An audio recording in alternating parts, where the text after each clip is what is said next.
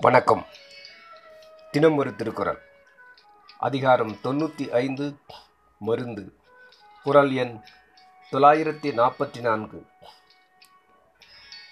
அற்றது அறிந்து கடைபிடித்து மாறல்ல துய்க்க துவரப் பசித்து. பொருள் உண்ட உணவானது உடலோடு சேர்ந்த தன்மையை அறிந்து உண்ண வேண்டிய உணவின் அளவு முதலானவற்றை உறுதியாக கடைபிடித்து உடலுக்கு நோய் உண்டாகாத நல்ல உணவை நன்றாக பசித்த பிறகு சுவைத்து உண்பாயாக. விளக்கம். கடைபிடித்து என்றது உணவின் சுவை கருதாது அதன் சத்து பொருளையும் அதன் நன்மையுமே கருதி உறுதியாக உண்டு பழகுவது. மாறல்ல என்பது முன் உண்ட உணவையும் விலக்கி உண்ணுவது.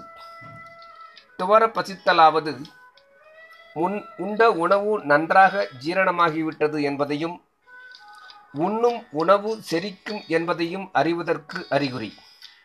துய்க்க என்பது உணவை விரும்பியும் சுவைத்தும் உண்பது.